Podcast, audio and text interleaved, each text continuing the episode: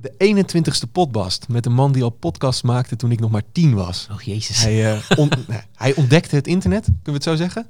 Nou, ik, ik ontdekte het internet voor mezelf, ja, dat klopt. Hij was een van de eerste bloggers. Ja, dat klopt. En eigenlijk kortom heeft dus een neus voor nieuwe dingen die een groot succes gaan worden. Mm, dat hoop ik. Ja. Ja. Wat, zou, wat is jouw voorspelling voor de potbast? Ja, dan gaat het een gigantisch succes, succes worden. Dat kan niet anders. Volledige naam, Luc Franciscus Ikink, leeftijd, 37. Beroep, Ik ben presentator. bekend van, RTL Boulevard, RTL Late Night. verliefd, verloofd of getrouwd. Getrouwd. Als RTL Boulevard vandaag aandacht zou besteden aan mijn dag, zou het onderwerp zijn... Ik denk dat, eh, dat dit gesprek met de, po- de podcast het is. ja, dat is het interessantste van de dag. Wat was eh, voor jou de allereerste aanraking met media? Ehm, nou, de, mm, uiteraard de kranten en tv en dat soort dingen en zo. Maar wat me echt is bijgebleven is het moment dat ik eh, boven eh, zat eh, een websiteje te maken. Ik had het van mijn broer geleerd, een beetje HTML-codes en zo. Dus ik zat op zolder te werken aan de Luc Ikink eh, web homepage. En eh, ik luisterde naar 3FM en eh, Rob Stenders had daar een programma in de middag. Volgens mij was dat tussen 12 en 4, of tussen de 2 en 4. En, eh, en hij draaide daar I Hate You So Much Right Now van Kalish, geloof ik heet, eh, heet zij. Eh, en hij ging dat nummer of helemaal afkraken of helemaal ophemelen. Ik weet niet eens meer zo goed wat hij deed. Maar ik werd helemaal gegrepen door het feit dat hij daar iets van vond. eh, van dat liedje op de radio. En ik vond daar dan ook iets van. En ik dacht van, dat moet ik ook gaan doen. Ik moet bij de radio. Dus toen heb ik twee dagen later de een lokale radio opgezocht in de buurt. Gebeld, gevraagd of ik langs mag komen. En zo is het balletje gaan rollen. Wat stond er op die eerste website van jou? Ja, dat was, eh, nou, dat was een rode website, dat weet ik nog wel. En mijn broer heeft me dat op een eh, zaterdagmiddag eh, geleerd. hoe ik dat moest doen. En we gingen, op die zaterdagavond gingen we uit eten naar zo'n grillrestaurant waar je dan nootjes op de grond mocht gooien. En, en ik weet nog dat ik daar aan het nadenken was wat er op moest. Dus dat was mijn biografie. Was, ik, denk, ik was eh 15, dus dat was niet heel uitgebreid. En eh er moest natuurlijk een, eh, een, plaatjes op. En ja, dat stond daarop. Ja, niks. Ja, er stond niks interessants op verder. Het was ook geen weblog. Het was gewoon een, een verzameling van dingen die ik wel leuk vond. Ja, dat was het dan. En dat is eigenlijk wat je nog steeds doet. Dingen die jij wel interessant vindt naar de mensen brengen. Ja, ja, uiteindelijk wel. Ja, ik, ben, ik vond dat. Kijk, ik heb het over de radio, maar eigenlijk was dat website-ding was misschien wel de eerste aanraking met media. Ik vond dat zo fantastisch dat je iets kon maken en dat je het dan ook online kon zetten en dat dat kostte niks. Dat vond ik ook al helemaal vet dat je niks voor hoeft te betalen. En eh, eh, ja, dat vond ik echt heel cool. En dan kwamen natuurlijk, heel- ja, ik had denk, je had zes bezoekers per dag, maar ik vond het helemaal fantastisch. Nou, en uiteindelijk heb je er ook eh, je beroep van gemaakt. Ja. Laten we eens even luisteren naar wat je allemaal gedaan hebt. Luc Ikink wordt op 13 januari 1983 in Oldenzaal geboren en groeit op in Frieseveen. Hij gaat journalistiek studeren in Zwolle en heeft een grote interesse. Radio. En met deze interesse kan hij aan de slag bij de Twentse zender Twinkelstad FM. Eerst als assistent achter de schermen, maar al snel als presentator van zijn eigen programma. In de jaren die volgen gaat Luc werken voor verschillende radioprogramma's van de NCRV en van BNN, waaronder het Radio 1-programma BNN Today, waarin hij zijn eigen rubriek heeft. is dat nieuwe treintraject tussen Noord-Nederland en de Randstad officieel geopend. Koningin Beatrix mocht dat doen en omdat ze ja, die toch in de schuur heeft staan... kwam ze met haar eigen trein naar Lelystad en de opening was natuurlijk poepie officieel. Luc wint de Philip Bloemendaalprijs, een prijs voor jonge talentvolle presentatoren. De jury is namelijk lovend over zijn manier van informatie overbrengen en zegt dat je je altijd verheugt op wat er bij Luc komen gaat. Maar dan maakt radioman Luc een enigszins onverwachte overstap. Hij gaat naar tv en wordt de sidekick van Humberto Tan in het dan nog onbekende programma RTL Late Night. Ook daar geeft hij met de nodige humor een overzicht van de virals en online trends. En sommige gasten reageren daar enigszins scherp op, zoals George Clooney. Eh, hier bijvoorbeeld rechts, uit zijn tijd toen hij nog programmeur bij Microsoft was. Okay, first of all, fucker, I'm gonna get some pictures of you. I'm gonna go online. I'm going online. I'm gonna find some shots of him. Luc's carrière blijft zich ontwikkelen. Van stagiair naar redacteur, naar sidekick, naar presentator. En op dit moment is Luc het gezicht van onder andere RTL Boulevard en Eilandpraat. Maar in dit tempo is het eigenlijk wachten tot hij zenderbaas wordt. Of misschien wel zijn eigen media-imperium opricht. no pressure verder. Je eigen media-imperium, hoe zou het eruit zien?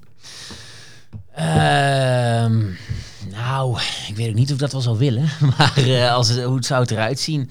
Ja, ik denk dan van alles wat. Eh, veel internet, veel radio, veel podcast vooral. Eh, veel live dingen.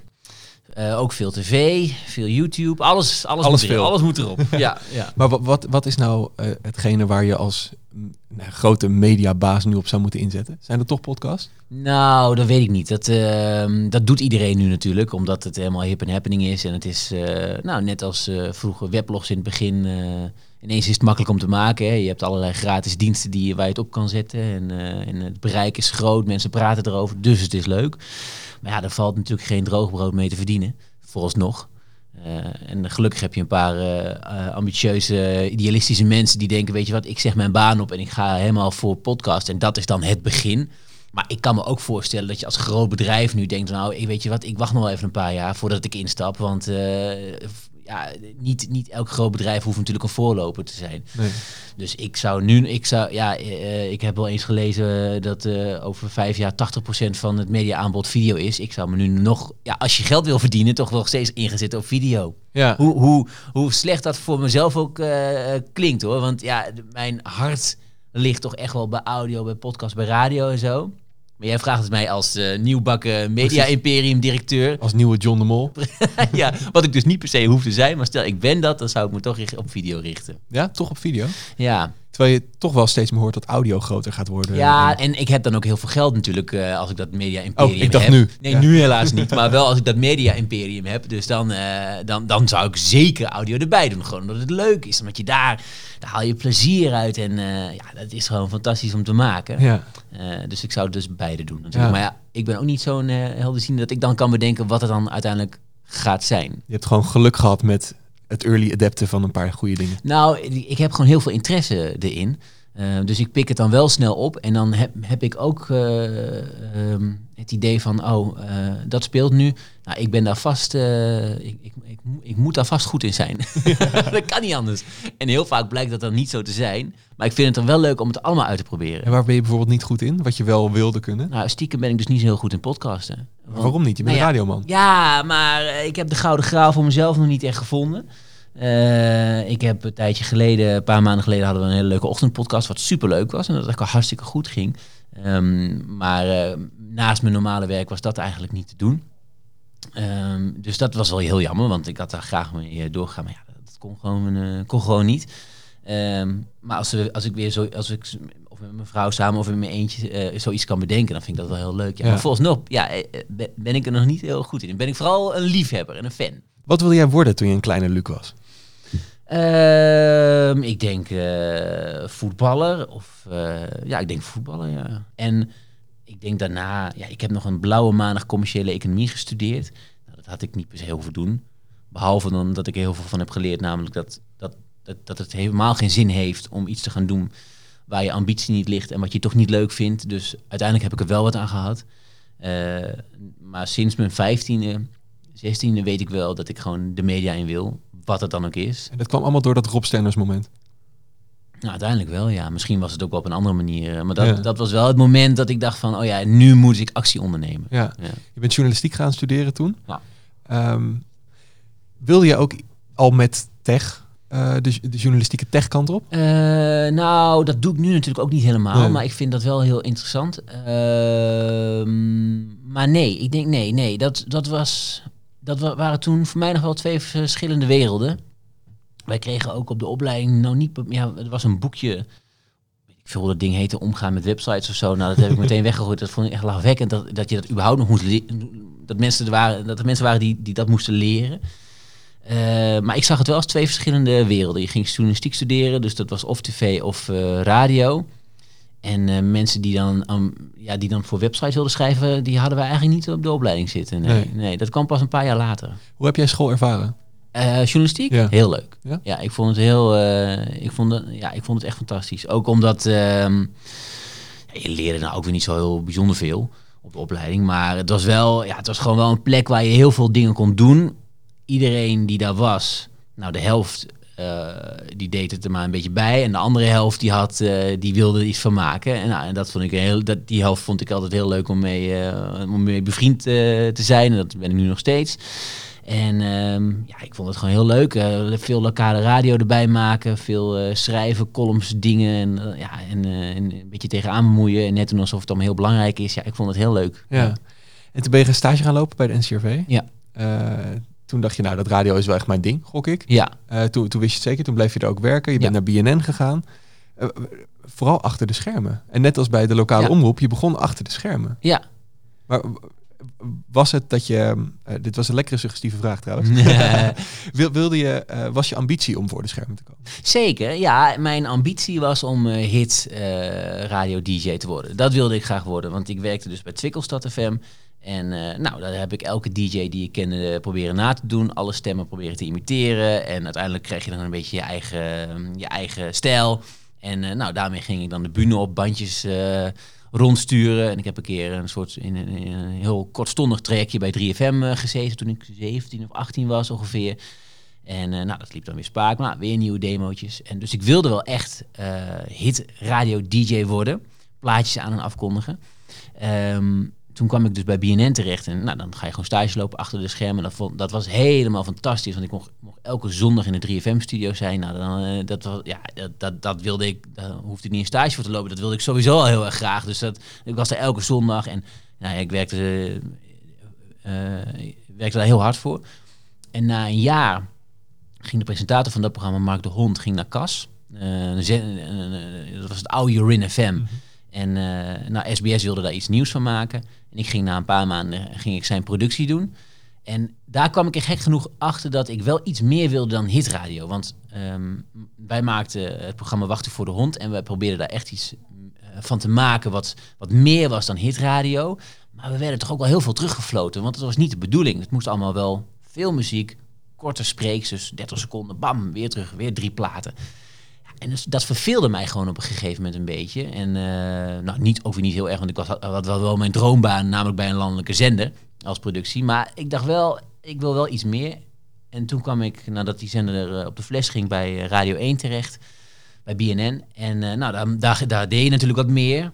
En toen dacht ik, oké, dit is wel de richting die ik op moet. Iets, ik hoef niet super zwaar inhoudelijk, maar wel iets meer dan hitradio. Nou, en zo is het balletje een beetje gaan rollen. En uiteindelijk, na een jaar BNN, kwam ik op zender. Ja. Ja, En toen kwamen ze bij jou en zeiden ze van... joh, we willen graag dat jij wat eh, voor de schermen gaat doen op zender. ja eigenlijk wel. Ja. Het was eh, eerst eh, BNN United in de avond. En ik werkte toen bij ehm, het programma Weg met BNN. Timoor Perlin presenteerde dat toen.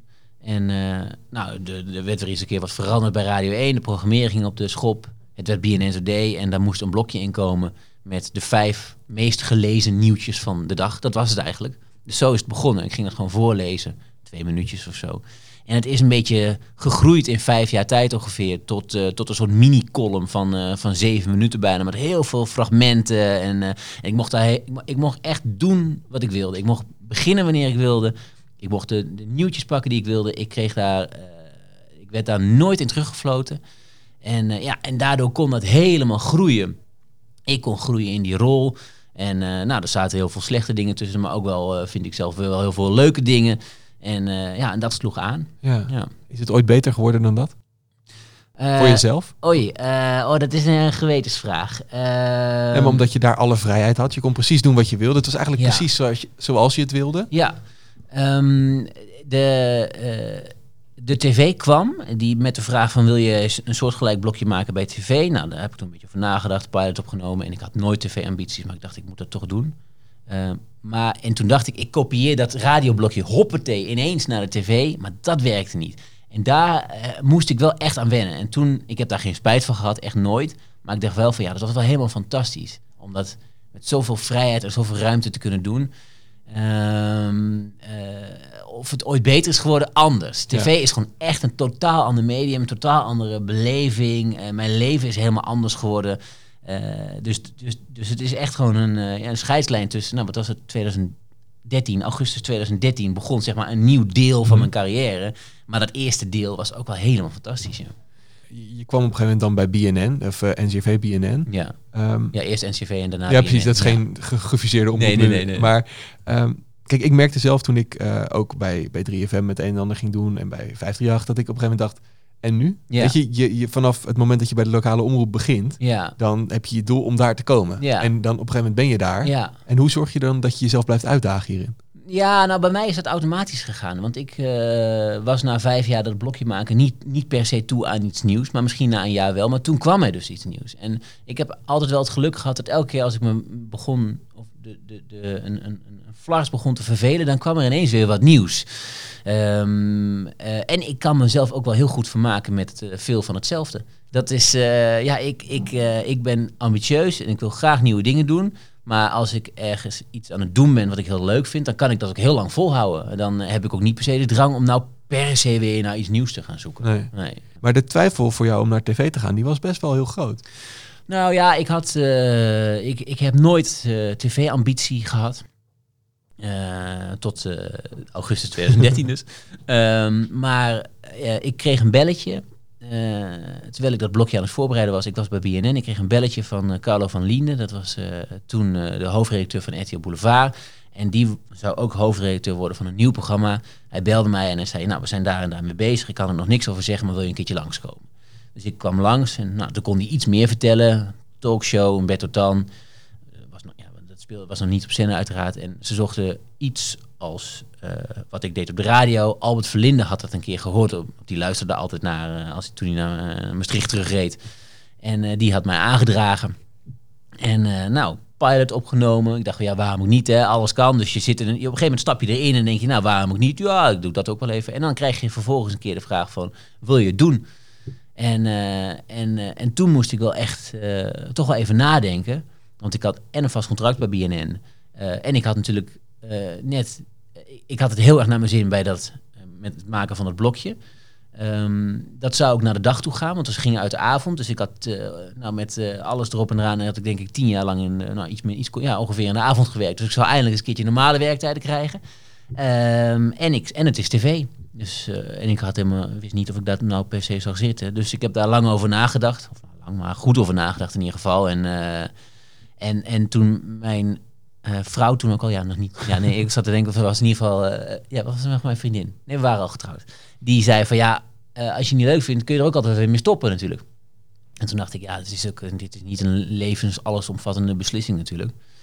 Um, nou, en, en ik had ook wel het idee, als ik het niet doe, krijg ik er spijt van. Want het zijn wel once in a lifetime een aanbod. Dat komt gewoon niet zo vaak voorbij. Wil je sidekick soort moment worden bij een nieuwe talkshow op RTL 4 in de late avond. Ja, ik dacht ook, ja, uh, als ik dat niet doe, dan is iemand anders het. En dan uh, zit ik er elke avond naar te staren van, oh, dat had ik ook wel kunnen uh, doen.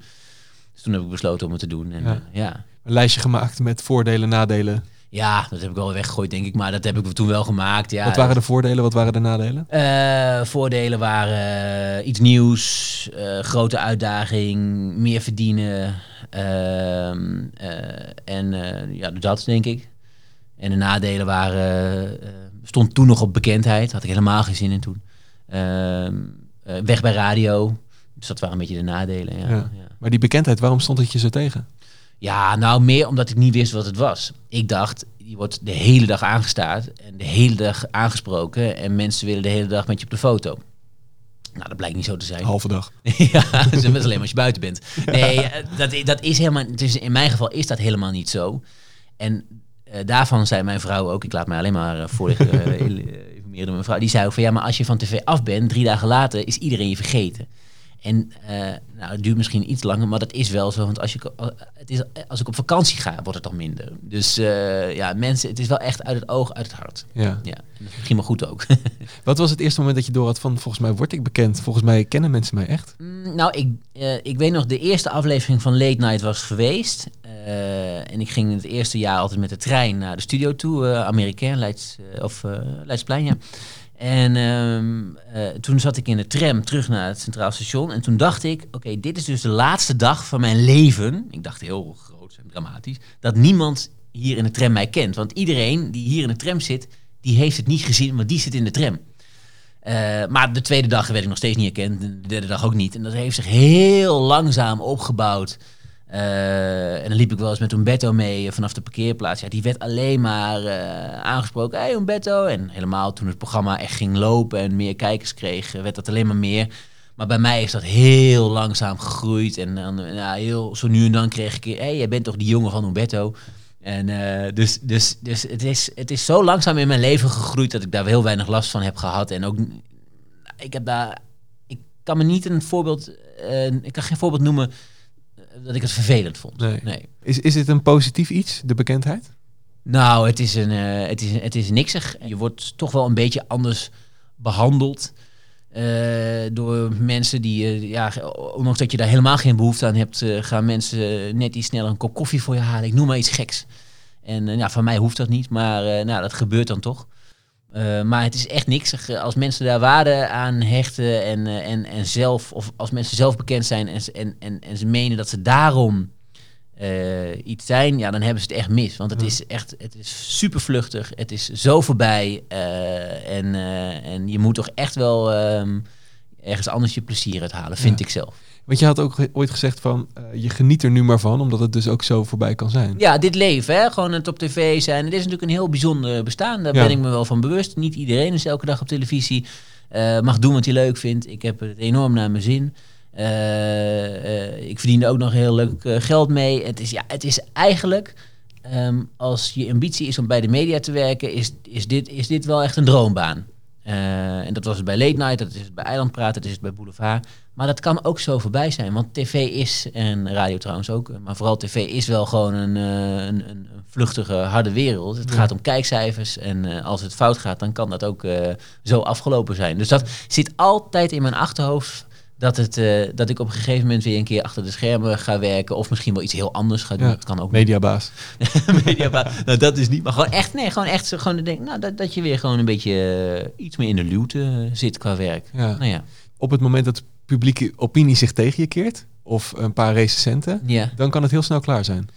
ja, dat kan. Ja, Het is, laat ik zo zeggen, het is iets wat mij opvalt de laatste Ja. tijd. Dat eh, er, hoeft, er hoeven een paar columns te worden geschreven en het hele, hele land vindt ineens een zender kut of een programma kut. Of, ja, dat is wel waar. Ja. Maar kijk, over Boulevard worden alleen maar, eh, of nou alleen maar, dat is ook een klinkt, worden veel negatieve columns geschreven altijd. Maar wij eh, houden ons eh, goed staande en, eh, en wij gaan gewoon de, de, de koers op die we zelf bepalen en Ja. die we zelf goed vinden. Ehm, dus als jij gewoon een goed programma blijft maken, dan ziet de kijker dat ook. Ja, En dan vind je de kijker wel. Het is, maar je, je, ehm, het, het is niet zo dat als er een column wordt geschreven die slecht is, dat dat dan de reden is dat het programma eh, op de fles gaat. Nee, die column komt altijd vanuit eh, een, programma wat al een beetje aan het wankelen is, wat, wat een verkeerde kant op is gegaan, wat gewoon niet meer zo lekker loopt. Ja, en dan wordt daar een column over geschreven en dan kan die sneeuwbal wel gaan rollen Ja. natuurlijk. Maar als je programma goed is en er wordt een negatieve column over geschreven, dan is dat gewoon een mening van een persoon. En dan blijft dat gewoon een mening van die persoon waar die persoon goed recht op heeft. Maar ja, dan, dan gebeurt er verder niet zoveel. Nee. Nee. hoe, ehm, hoe deel jij daarmee? Met, met, met kritiek of met, met nare columns? Ja, ja, ik, eh, nou ja, prima. Ehm, eh, wij hebben in ons programma ook regelmatig kritiek op eh, mensen. En, en ik hoorde in jouw vorige podcast eh, ehm, Tom Staal zeggen... we kunnen het zo moeilijk oneens zijn met elkaar in Nederland en in de wereld. Nou, daar ben ik het heel erg mee eens. Het, ehm, eh, mensen hebben daar heel veel moeite mee, maar het is helemaal niet gek... als je een programma maakt voor... voor nou, wat, eh, wat is het, 800.000 kijkers. Ja, daar zitten heel veel mensen bij die, dat, die, die in ieder geval een onderdeel van het programma zich ontzettend aan gestoord hebben. Ja. Of mijn bril niet leuk vonden, of eh, mijn stem niet leuk vonden, of, eh of eh, Bridget niet leuk vonden. Ja, dat hoort erbij. En, en, en we maken het er ook zelf een beetje na door ook maar de hele dag kritiek op andere mensen te Ja. hebben. Dus ja, dat, dat, is, dat hoort erbij. En als dat gewoon fair en eerlijk is, dan vind, ik- vind ik dat prima. Ja, maar dat is dan de publieke opinie natuurlijk. Ja. Dat komt ook waarschijnlijk bij je binnen via social. Ja, veel. Denk ja, ik. Wat voor, wat voor reacties krijg je op social?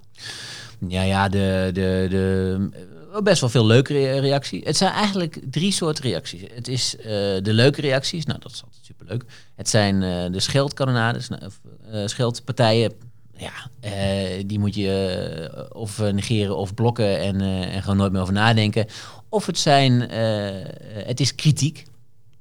En eh, nou, die kan je naast je neerleggen, maar je kan er ook een beetje over nadenken. Of misschien soms wel, zo nu dan, als het een welbespraakt iemand is op Twitter, mee in discussie gaan. Dat kan, dat kan ook. En het is best wel verfrissend eens een keer. Want ja, wij maken met Boulevard ook wel eens beslissingen waarvan je later denkt, ja, maar, ja misschien hadden we dat anders moeten doen. Zoals? Ja, dat dacht ik al dat je moet ik een voorbeeld gaan bedenken. Journalist, hè? Ja, Ja. ik kan zo even niet een voorbeeld bedenken, maar we maken 365, Ja. dit jaar 366 afleveringen per jaar. Ja, die zijn niet allemaal even goed. Nee, dat, is, dat, dat klopt. Eh, en we proberen, we, we proberen ze allemaal even goed te maken. Maar ja, we, we stellen wel eens een vraag te veel of een vraag niet. Of we laten wel eens een keer wat lopen. En gelukkig gaat het over het uh, merendeel gaat goed, gelukkig.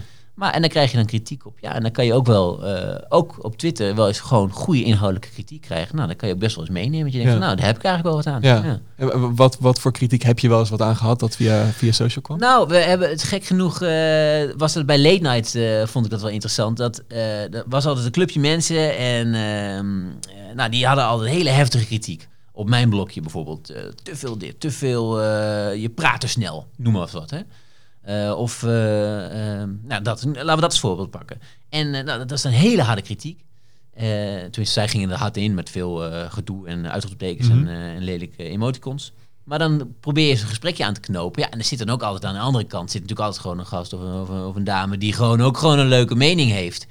Eh, en dat blijken eigenlijk altijd wel heel eh, prima mensen te zijn met gewoon die gewoon iets vinden van een tv-programma. Ja. Nou, en dan denk je van ja, misschien zit daar wel iets in inderdaad. Ja. Ja. misschien moet ik inderdaad even een beetje kalmer doen. Of misschien speel ik wel te veel met mijn pen. En eh, dan ga je eens een keertje een paar keer terugkijken. En denk je, ja verdorie, ze hebben gewoon gelijk ook. Ja. En ik moet dat gewoon niet naast me neerleggen. Nee, ik moet daar gewoon iets mee doen. Dus dan heb je er wat aan. Wat was de, de eerste reactie die je kreeg toen jij op tv was?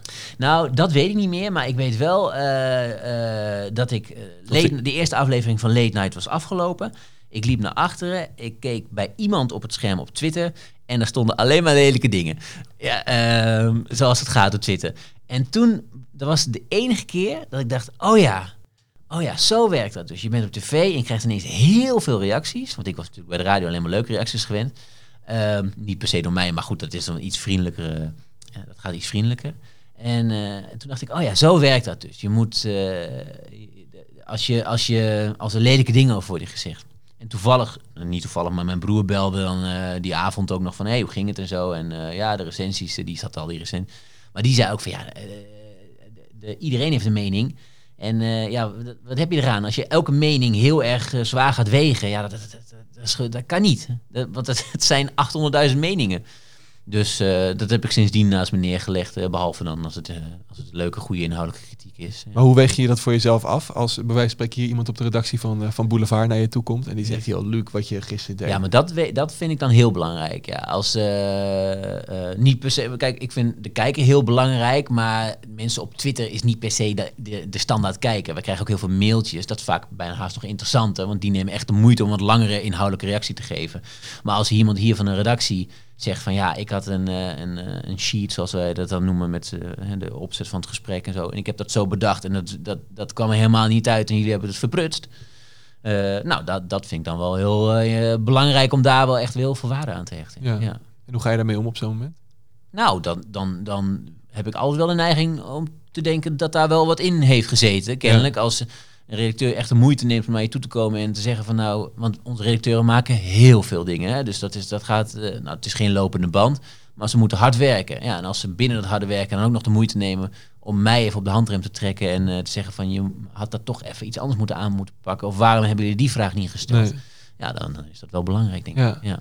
Nee, want dat was toen, ehm, daar heb je wel eens eerder over gesproken, toen dat hele eh, gedoe met Humberto en zijn affaire. Toen Ja. zei je, dat hebben we niet helemaal goed aangepakt. Ja.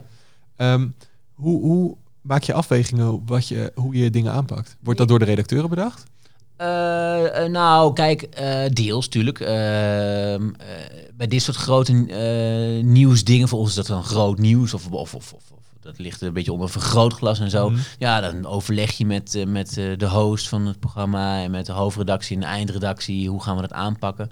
En in het geval van Umberto, ja, we zaten toen in het begin van onze nieuwe... Dus ik was net bij Boulevard, ik weet eigenlijk niet precies wanneer het was, maar het, was nog niet zo heel lang waren we onderweg. En ja, toen maakten we een keuze. Wij dachten van oké, we, willen, we willen juist iets meer die, die, die, die media inhoudelijke kant op en iets minder dat persoonlijke en zo. Ja, en dat, we zaten een beetje op die gedachte te hinken. En toen dachten we, nou laat maar even zitten. Eh, nou, daar hadden we eigenlijk wel mee moeten nemen. Bleek ook later wel, vonden ook heel veel mensen. En hadden ze ook helemaal eh, gelijk in. Eh, en dan is natuurlijk nog de vraag van op welke manier neem je dat dan mee? Nou, daar kan je dan ook weer over twisten natuurlijk. En later hebben we dat ook al wel opgepakt. En, eh, en ben ik wel tevreden over hoe we dat hebben opgepakt. Maar we hadden dat toen wel sneller op moeten pakken. Maar ja, wat ik al eerder zei.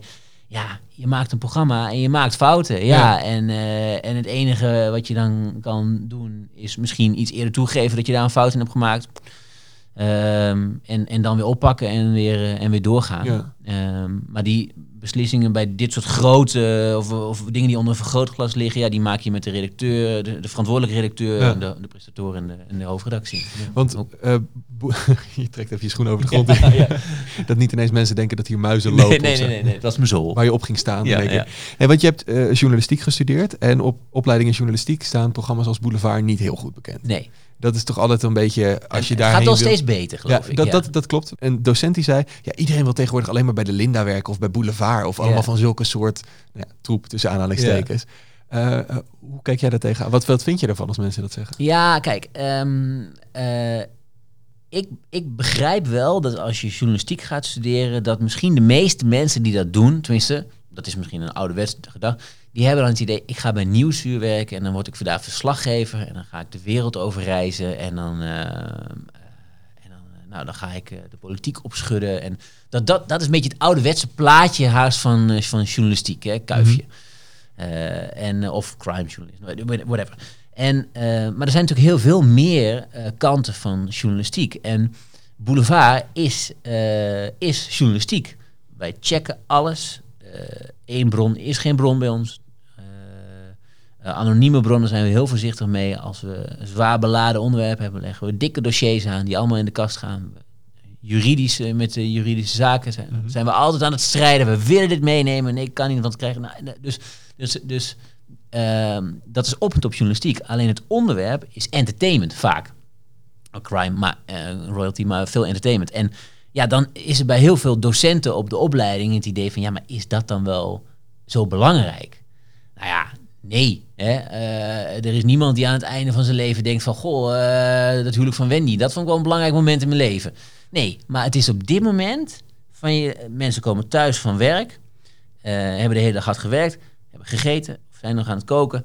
En gaan even lekker zitten en willen even lekker ontspannen. En willen Ja. even een beetje de. Nou, wat gebeurt er eigenlijk nog meer? Los van al het wereldleed, wat allemaal veel belangrijker is. Maar gewoon even de dingetjes die ook gebeuren in de wereld. En dat is dan vaak entertainment. Ja. Ja, en dat is ook journalistiek. Maar ook wel zware dingen. Bijvoorbeeld Kai van der Ree, wat er Zeker. nu gaande is terwijl we Ja. dit opnemen. Ja, precies. Wij doen uiteraard niet alleen maar eh, Nee. de hele luchtige, eh, vrolijke dingen. Nee, er zit ook heel veel, wij hebben heel veel crime ook. Ja, ja.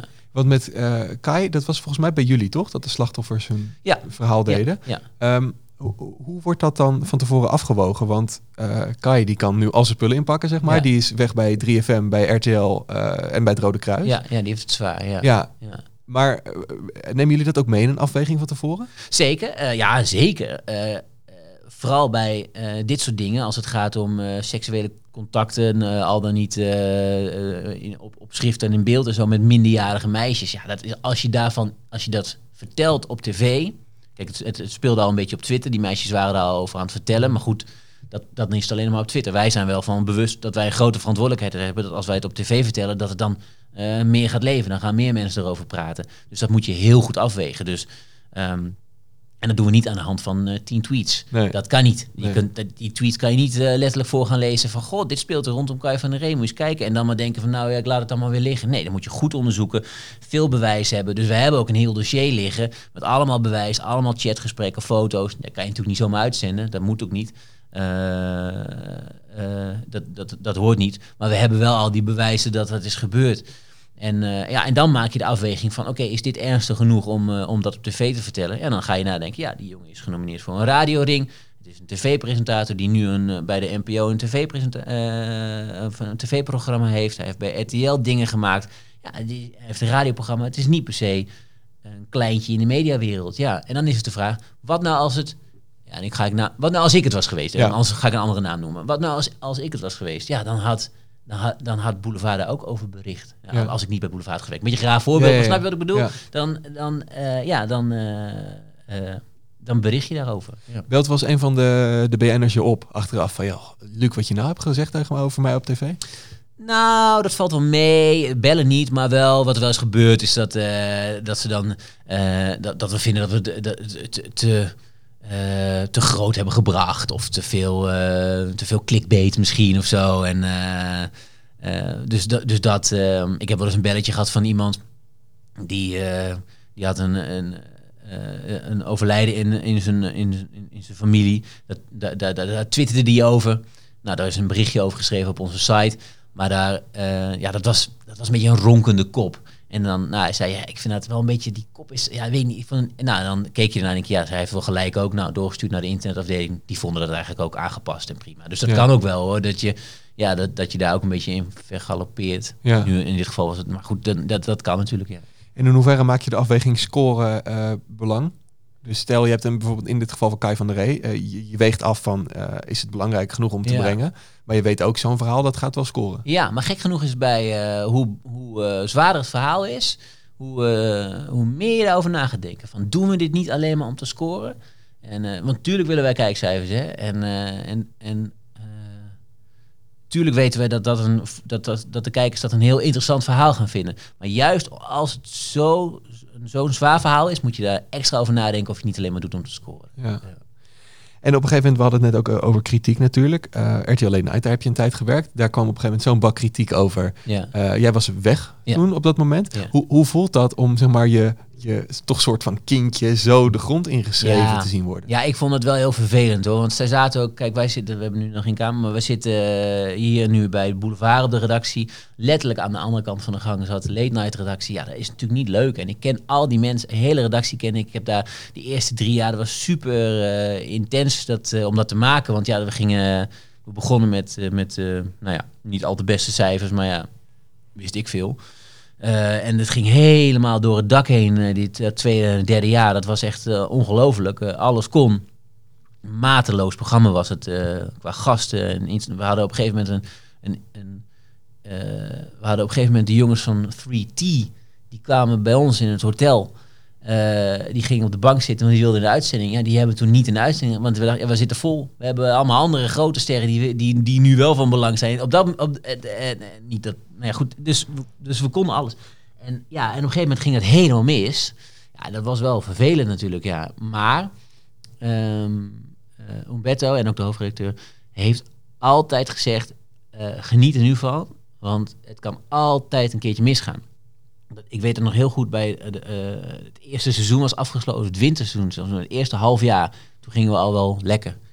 En, eh, en toen eh, zei Umberto dat al van, oké, het kan ooit wel een keertje misgaan. En eh, nou, dat gebeurde ook, ja. En dat is dan voor, die- voor, de, voor die collega's wel heel, heel verdrietig. Want ja, ze werkten er net zo hard aan natuurlijk. Ja. Sterker nog, misschien wel harder. Want als het goed gaat, ja, dan komen ook veel dingen naar je toe waaien. Ja.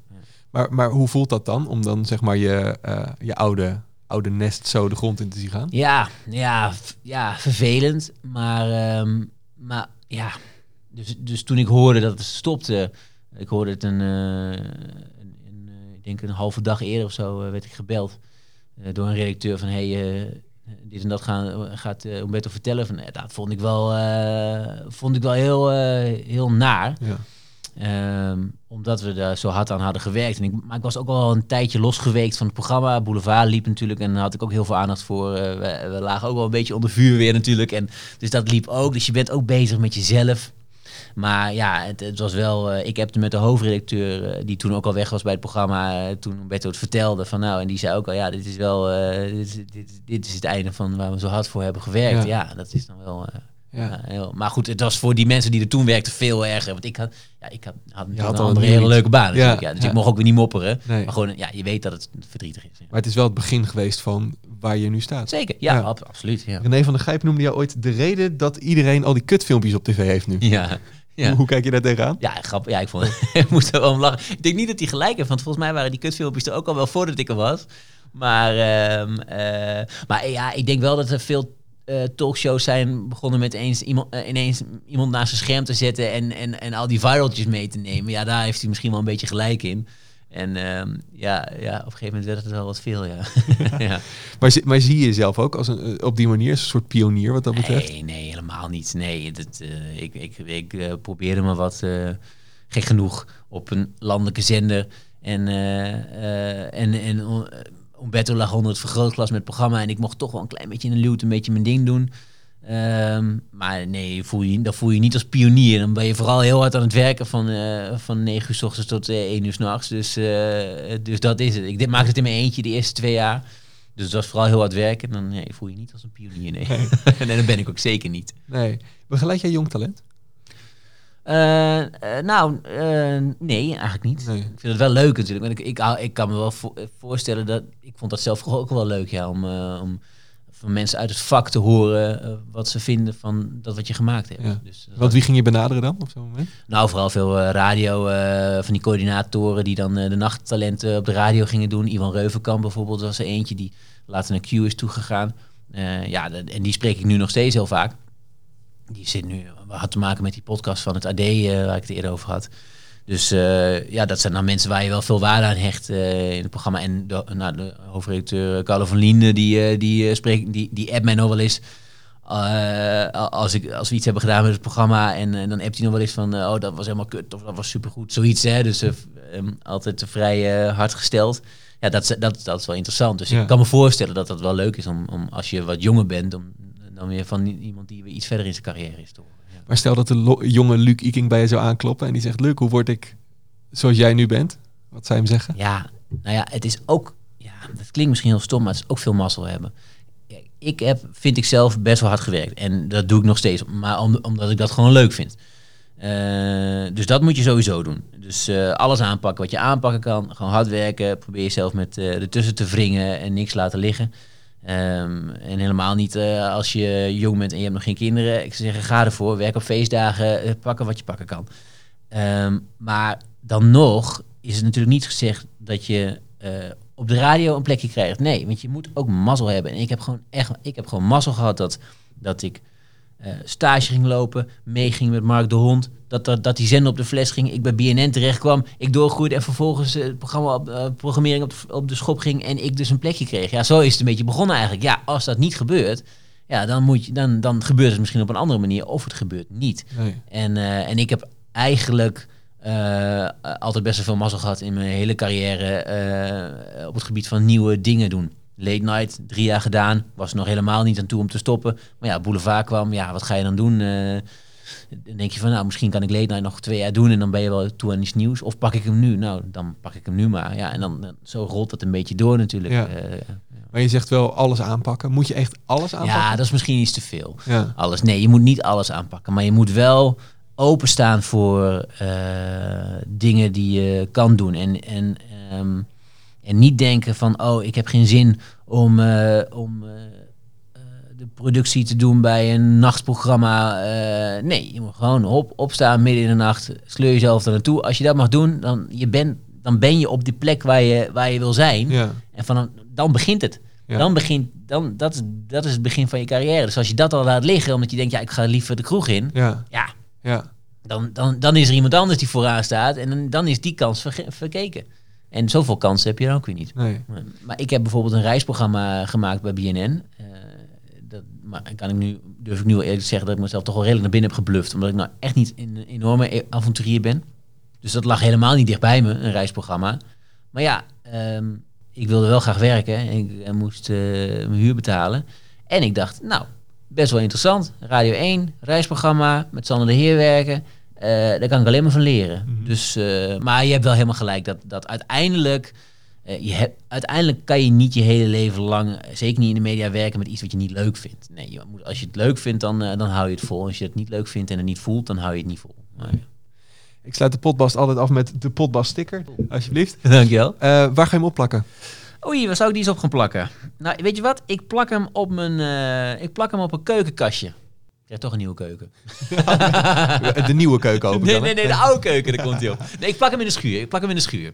Goed. Luc, dankjewel. Yes, graag gedaan. Hallo, Luc Ikink hier. Je hebt dus geluisterd naar de 21ste Podbast met mij als gast. En als je dit nou een leuk gesprek vond en meer wil horen, dan moet je je even abonneren via je favoriete streamingsdienst op de Podbast. En als je het gesprek nog een keer wilt terugzien, dan kan het ook via YouTube. En een lang verhaal nog langer, deel dit gesprek met je vrienden. En als je op Instagram de radiomeneer tagt, dan maak je ook nog eens een kans op die fantastische Podbast sticker. Ik heb hem zelf ook. En ik heb mezelf erin laten lullen dat hij bij mij in de schuur komt hangen. Vind ik eigenlijk best wel leuk.